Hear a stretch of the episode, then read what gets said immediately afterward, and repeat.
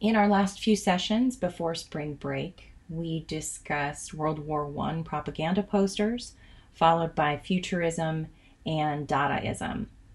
Today, we're going to go a step beyond that into the 1920s and 30s and talk about Art Deco. Art Deco specifically refers to a particular style of post Cubist pictorial art and design that was popular in the 20s and 30s after the war throughout France, England, Germany, Austria, and the US. We'll particularly focus on a few notable Art Deco designers, including A.M. Cassandra, Paul Colin, and Jean Carlu in France. And then we'll look at the London Underground and the work of Edward McKnight Kauffer and Austin Cooper. Now, between World War I and World War II, Europe and North America were experiencing um, an economic boom that was returning significant buying power to the entire population who was flourishing in that time. The affluent, the glamorous, and frankly hungry for luxury modern consumers idealized not only extravagance, but in the style of the futurist, also speed and a machine inspired aesthetic that was once again driving businesses to turn to art and to designers to distinguish themselves from their competition. The designers sought to satisfy these modern tastes, this aesthetic, by combining the decorative sensibilities of Art Nouveau, tempered by the reductive simplicity, the geometry, and spatial organization of Cubism, infused with the energy and that avant garde machine worship of Futurism. These historical styles were then integrated with the emerging characteristics of De Stijl and Bauhaus, which we'll discuss in the coming weeks. And together all created a very distinctive aesthetic and a communication method that was another significant step forward in the development of graphic design. Eventually dubbed Art Deco in the 60s, the movement uh, was in reference to the 1925 Paris Design Exposition. This post war mashup of styles was generally unified by sleek lines, geometric shapes, symmetrical organization, and simplicity, and extended not just to design, but fine art, advertising, architecture, and even handmade goods. Now, while the style eventually did reach mass production, most of the Art Deco uh, product design shared that carefully handcrafted quality and, of course, the subsequent expense that the arts and crafts ideology did. During the early 30s, the Art Deco style was joined in France by what is known sometimes condescendingly as moderne.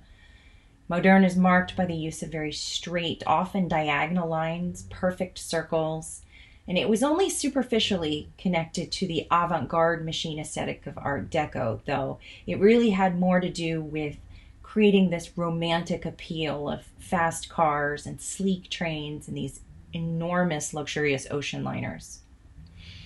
Let's look first at France, where um, Art Deco originated in 1925 one of the most prolific designers of the Art Deco and modern styles. Um, A.M. Cassandra was born in the Ukraine and trained in Paris.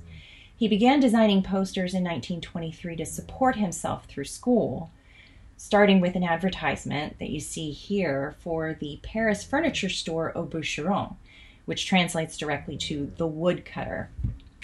Note how, similarly to Art Nouveau, Cassandra brings focus to the word rather than to the product with the woodcutter illustration, and you can't see not a st- single stick of furniture in sight.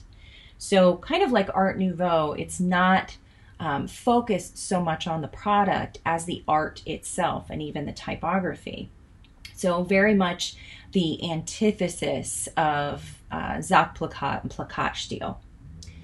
Um, the in the composition, you see how the symmetrical diagonals of the figure on one side and the falling tree on the other side meet right there in the middle and are propped up by these arrows of gradated color that draw your eye to the name of the store directly. Now, Cassandra's letters were almost always constructed with drawing instruments by hand, and words that were integrated into the overall design or relegated to the borders. These little idiosyncrasies and quirks in the lettering here are very typical of hand drawn type before um, enlarged printers typefaces like the uh, 12 pica lines were widely available for lithographic posters. Note how the capital C in Bûcheron is exactly half the shape of the O, like it was cut right down the middle. And the capital I's in the small letters have dots. Now, in the subtitle, looking down below, the triangles are used again to take the place of the crossbars of the A, the E, and the dot over the I, and then show up again at the terminal of the G. Now, to Cassandra, geometry was a fundamental element of all parts of design images, proportions, lettering, spatial organization. His bold, simple designs emphasize dimensionality, simplicity, and that cubist ideal of symbolic iconography. Um, he buried a lot of symbolic meaning into nearly everything he did. He was not a slave to the prevailing elements of Art Deco, though, but instead tended to integrate other forms of design, such as Purism, which is where he kind of started. Um, and he did maintain a friendship with the Purist artist Le Corbusier for many years. But he would reinvent and repurpose um, and even combine those different elements of those movements to serve his objective. And his objective was to present the product in the most glamorous and luxurious way possible. And in a sense, kind of propping up this capitalist utopian attitude he had. Now, while his illustrative style is very distinctive, Cassandra nearly always started with the text, beginning with the words and integrating the images into the letter forms rather than the other way around, as Sachplakat artists had done. He once said that it was the text or the letter form that would spark the ideas that generated his iconically plastic forms. Now, one of Cassandra's most recognizable works, shown here, is the famous Dubonnet liquor advertisement. This is sort of the first conception we see of the serial poster, a progression of images that uh, tells a story. The message and the meaning here are communicated very gradually from left to right as the man starts drinking the liquor and then fills himself up, filling the name of the product as well. Now, this filling the figure and filling the name was sort of symbolic and suggested to the viewer that the product was very satisfying, that it would fill you up physically and psychologically, emotionally. Now, Cassandra even further layers the message with the way he chose to fill the words in each panel. Now, in the first panel, the filled letters spell Dubo, which phonetically connects to the French word for beauty, of beauty, du beau. In the second panel, du bon is highlighted, which sounds very much like the French word for good. And then finally, the full name of the brand itself shows up in the third panel. So beautiful, good, Dubonnet.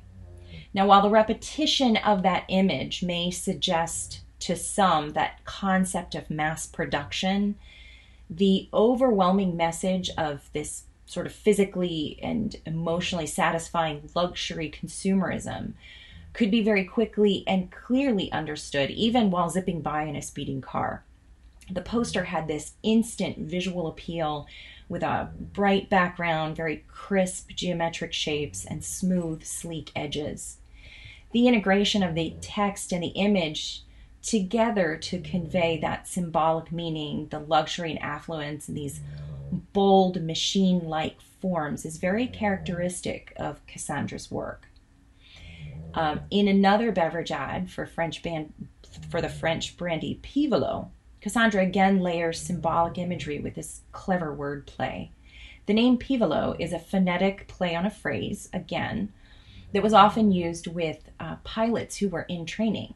Puis volo, which means and then fly high, which that in turn originated from the colloquial phrase pivolo, meaning the magpie flies high. So Cassandra took all of this history, this background, this context, and used it to communicate or convey this playfulness and aspiration by integrating the magpie as sort of the central motif and then juxtapose that with that glass that had these curves that meshed seamlessly with the curves and the form of the bird.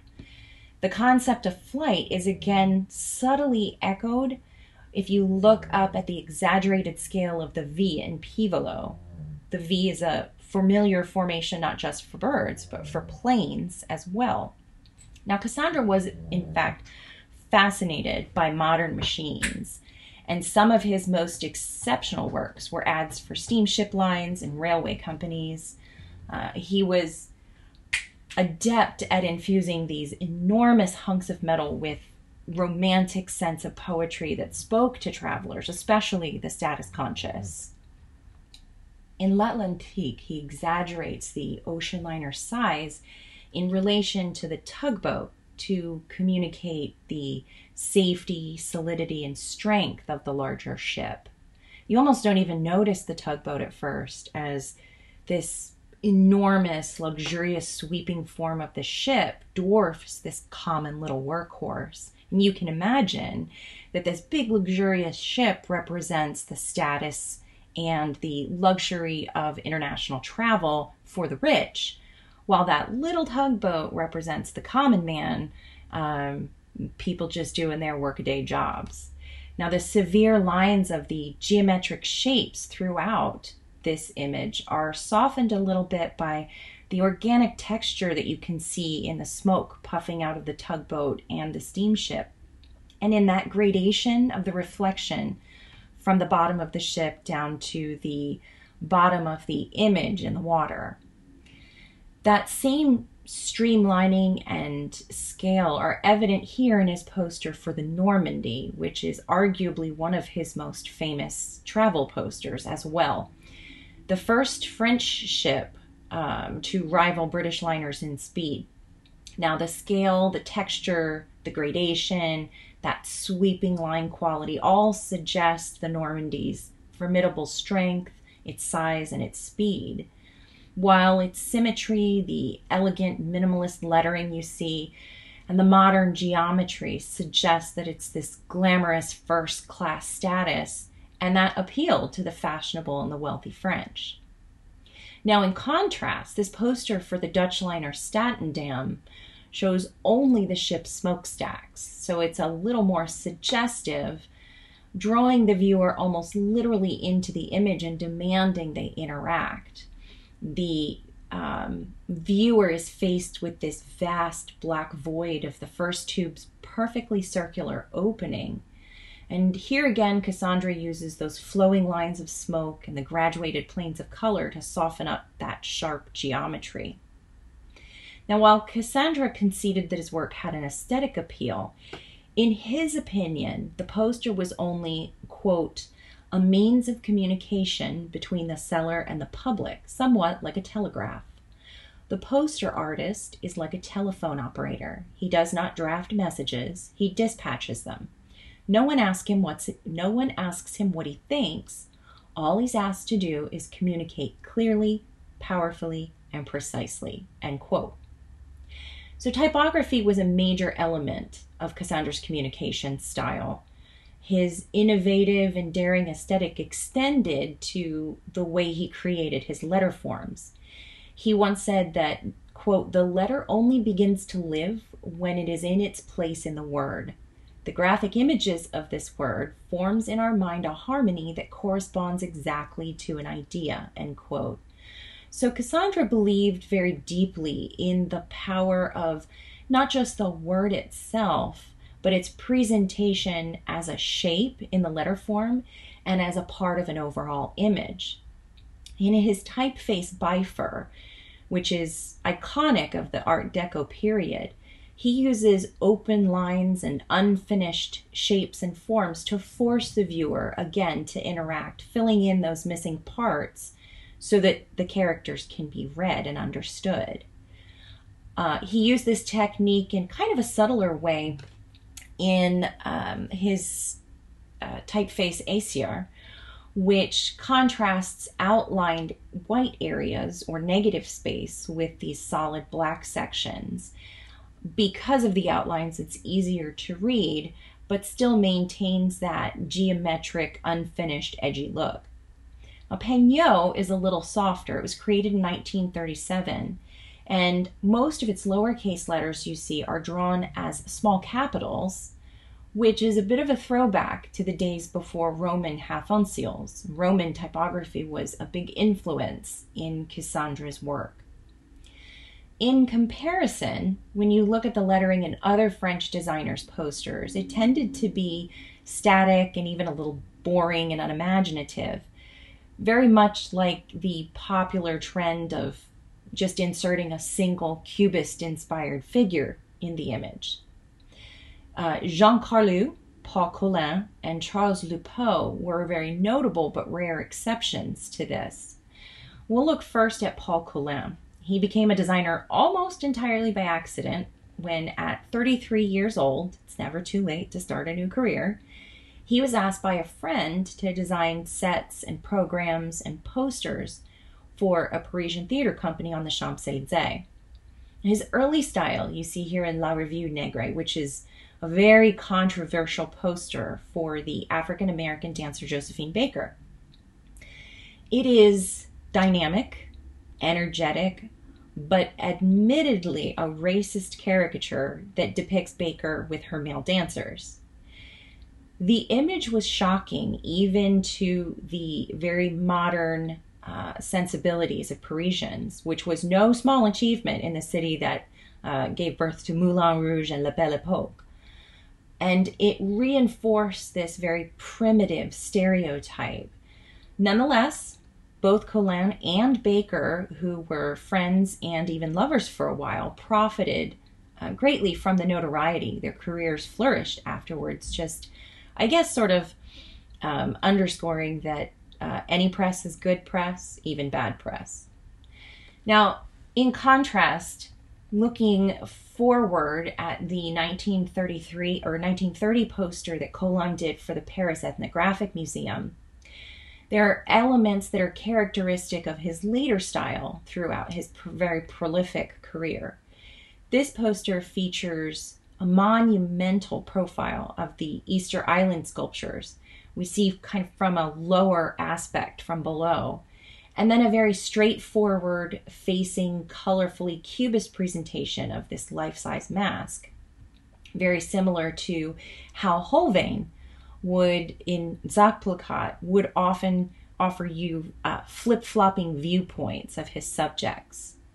Now in his poster for L'Air Opératif, the R is so large in comparison to every other form in the composition that placing it in the center and putting the figure in the middle of it effectively isolates the figure of the waiter in this vast area of color. And we know from design principles that isolation is one of the ways that you add weight or focus to a figure in a composition, which brings your attention directly to that waiter then the focus on that three dimensional R further adds to these symbolic layers of the message, as the pronunciation for R, which was more like air, was a play on the tagline.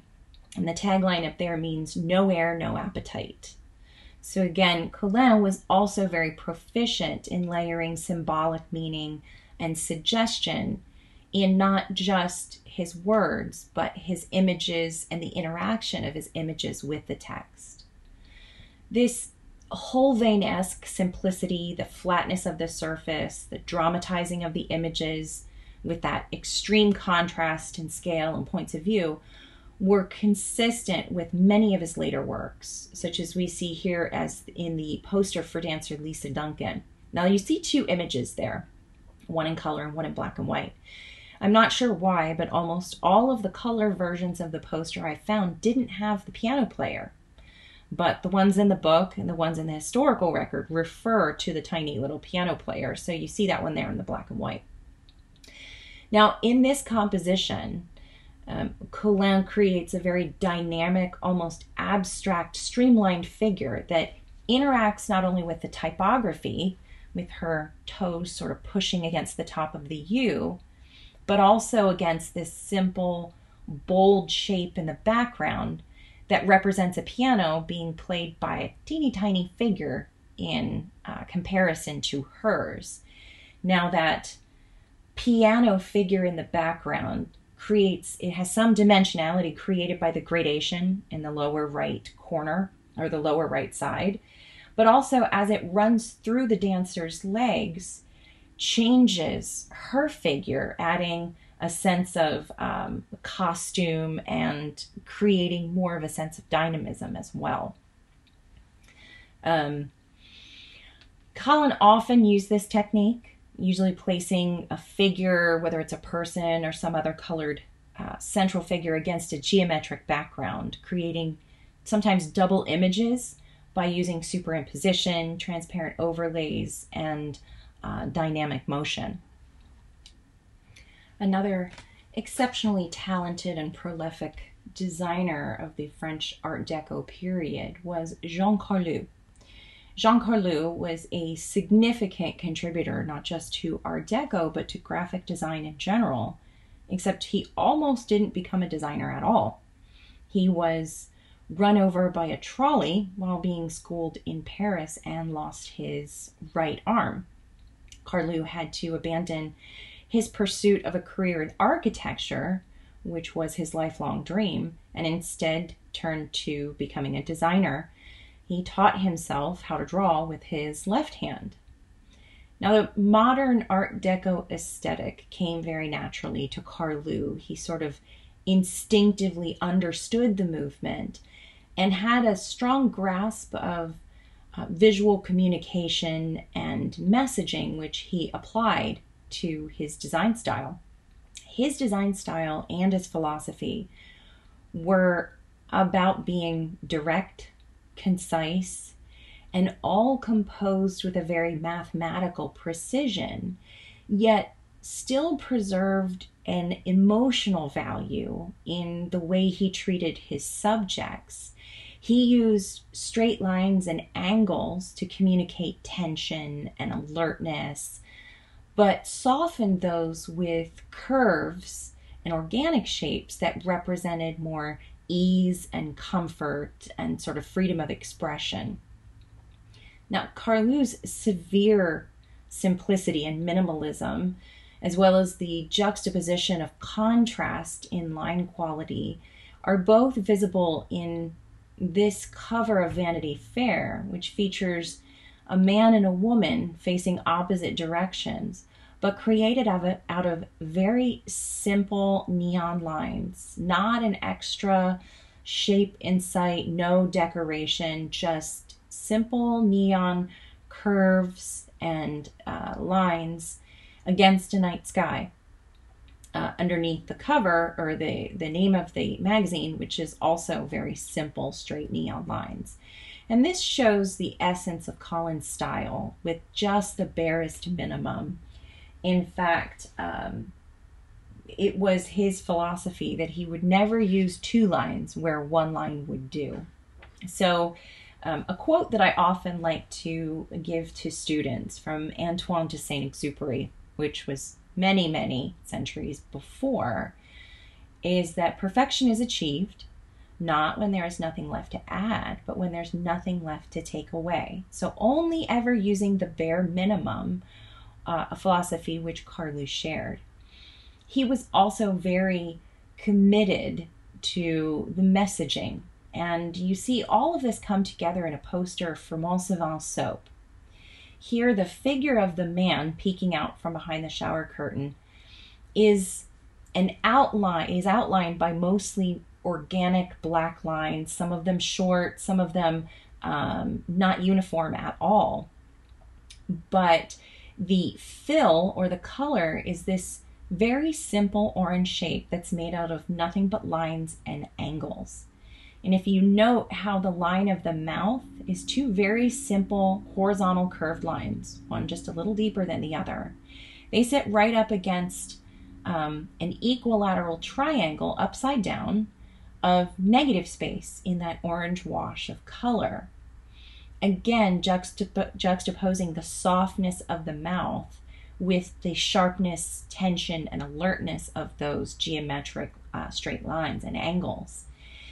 Now, if you look at the where the figure is looking, his eye line, combined with the overall triangular shape of the image composition and the line of the figure's right arm, all of it leads directly to the blue shape of the soap. That is a contrast not just in color, blue being the contrast to orange, but also in its representation.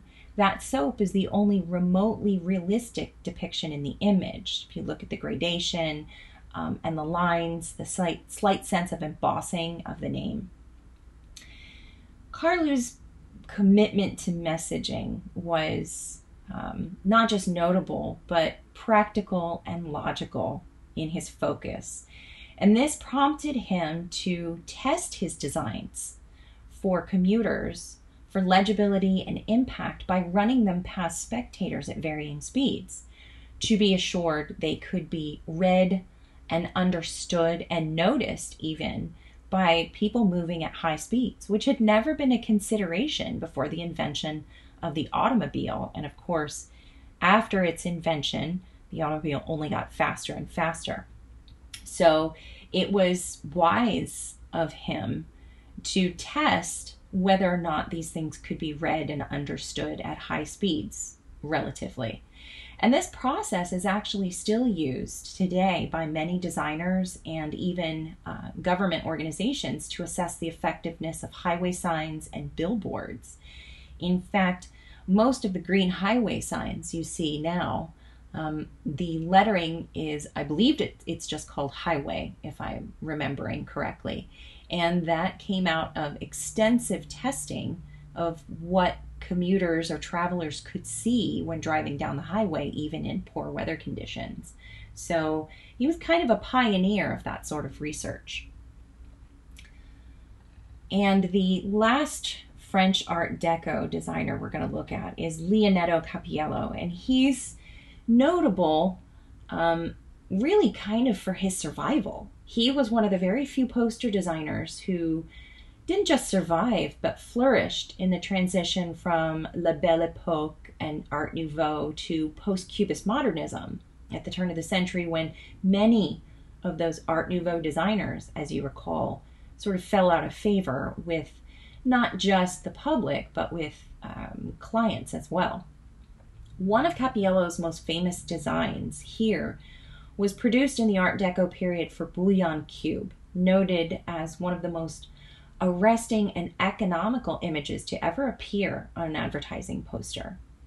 The perfect symmetry of the bull's head from left to right, combined with this very dramatic negative space that forms the whiteness of the right eye, and then the bouillon cube, which has perspective, even though it's not shaded, so sort of a two and a half D perspective, need no text to communicate the product. It's so powerful in its composition. It's almost a German Sachplakat. The product is shown in a composition that's both literal and symbolic. So the bowl is not only the literal source of the beef bouillon or beef stock, but it also suggests sort of this strength that a consumer would want in their preference for the flavor of the product. So, um, really no need for text other than in the name of the product there. Moving on to England, the Art Deco movement in the UK developed alongside its Parisian counterpart, most notably in posters advertising the London Underground. Now, design for the London Underground started much earlier, um, but graphic designers in this period, while never fully integrated into the Cubist movement, were able to find a home or an outlet for this, their modernist style, designing for the London Underground. The London Underground was the first underground electric railway, railway in Europe at the turn of the century. So even before Art Deco, there was a lot of design around the London Underground, for instance, the logo, the original maps. But where it was first plagued by very many uh, technical limitations, Later, there were enough improvements to the railway system's safety and to its affordability for the public that it spurred very focused marketing campaigns to attract reluctant riders and sort of promote the whole idea of riding on a train underground. So, this marketing campaign really focused on what the public's objections were and how to overcome them. One of the most prolific designers for the London Underground actually wasn't even British at all. Edward McKnight Kauffer was born in Montana, um, also educated in the United States, but arrived in England in 1914 after he'd been touring around Europe for a while. And while he was on that European tour, he was very deeply influenced by the German Sachplakat designers like Hohlwein. So, in fact, you can see Hohlwein's inspiration here in the uh, first London Underground poster for the North Downs. If you look closely at the hills, you can sort of see that paint-like texture that we saw in many of Hohlwein's designs in Sachplakat. Now, while Kauffer's style may be a little bit reminiscent of Sachplakat, his um, aesthetic was really a reinvention of his own take on cubism. There were small areas of color, squares and triangles and segments of circles that were often faded and graduated using stippling, and then juxtaposed light against dark to imply depth and dimension.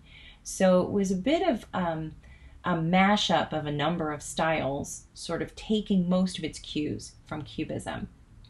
Like Carlu, Colin, and Cassandre, Kauffer was an exception among Art Deco designers in his integration of type and image in creating layers of meaning to his compositions. Here we see Kauffer's Power, the nerve center of London's underground. This has some of the geometry of Cassandre's work, but the idea is all Kauffer. It's a very unique combination of graphic conventions, metaphorical illustration, stylized forms, geometric shapes.